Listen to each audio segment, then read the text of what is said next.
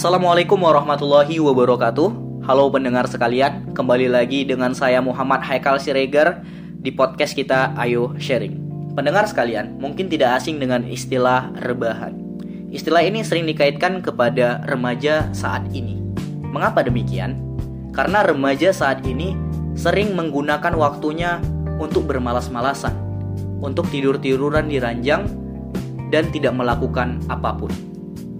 Untuk itu, saya dan teman saya akan berdialog beberapa menit ke depan. Inilah dia Firly Syafitri. Assalamualaikum Kak Firly. Waalaikumsalam Bang Heka. Mana nih kabarnya Kak Firly? Baik-baik aja kan? Alhamdulillah baik dan insya Allah akan lebih baik lagi ke depannya. Bang Hekal sendiri gimana nih kabarnya? Alhamdulillah keadaan saya baik Kak Firly. Teman-teman pendengar yang budiman juga, gimana nih kabarnya? Semoga semuanya selalu sehat dan bahagia ya. Oh iya satu lagi, jangan lupa bersyukur. Oke Kak Firly, sesuai dengan topik yang saya buka di awal, yaitu rebahan.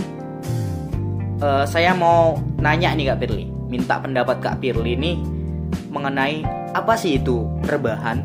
Kalau menurut pendapat Firly nih, Rebahan itu adalah suatu kegiatan bermalas-malasan yang biasanya dilakukan dengan hanya tiduran atau sambil melakukan kegiatan ringan seperti tiduran dengan bermain handphone misalnya, tiduran sambil membaca cerpen atau novel, dan yang lainnya. Baik, uh, hampir terlewat Kak Firly.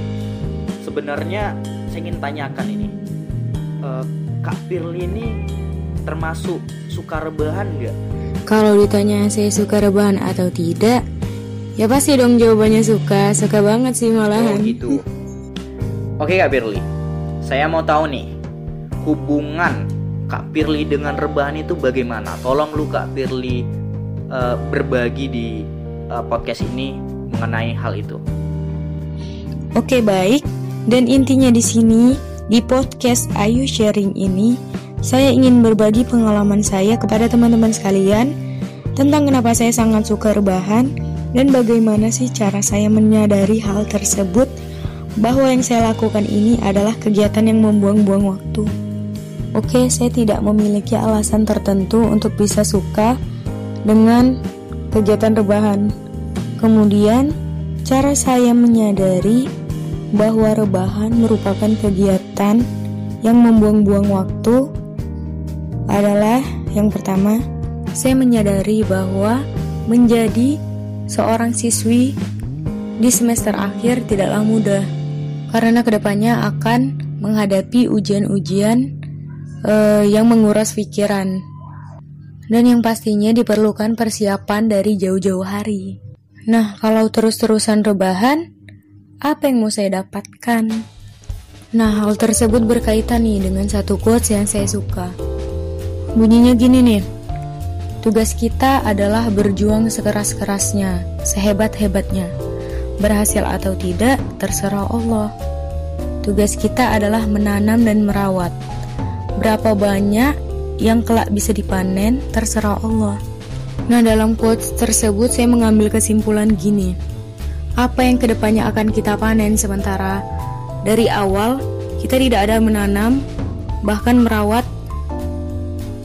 apa pun. Cara saya menyadari yang kedua adalah dari orang tua saya, terutama ibu nih ya, ibu saya. Nah, saat saya atau setiap kali saya rebahan sambil bermain handphone, ibu saya selalu bilang gini nih, loh, buku-buku yang kamu punya itu buat apa? Jadi penghias lemari atau gimana? Ayo belajar dong, katanya mau jadi orang yang berhasil.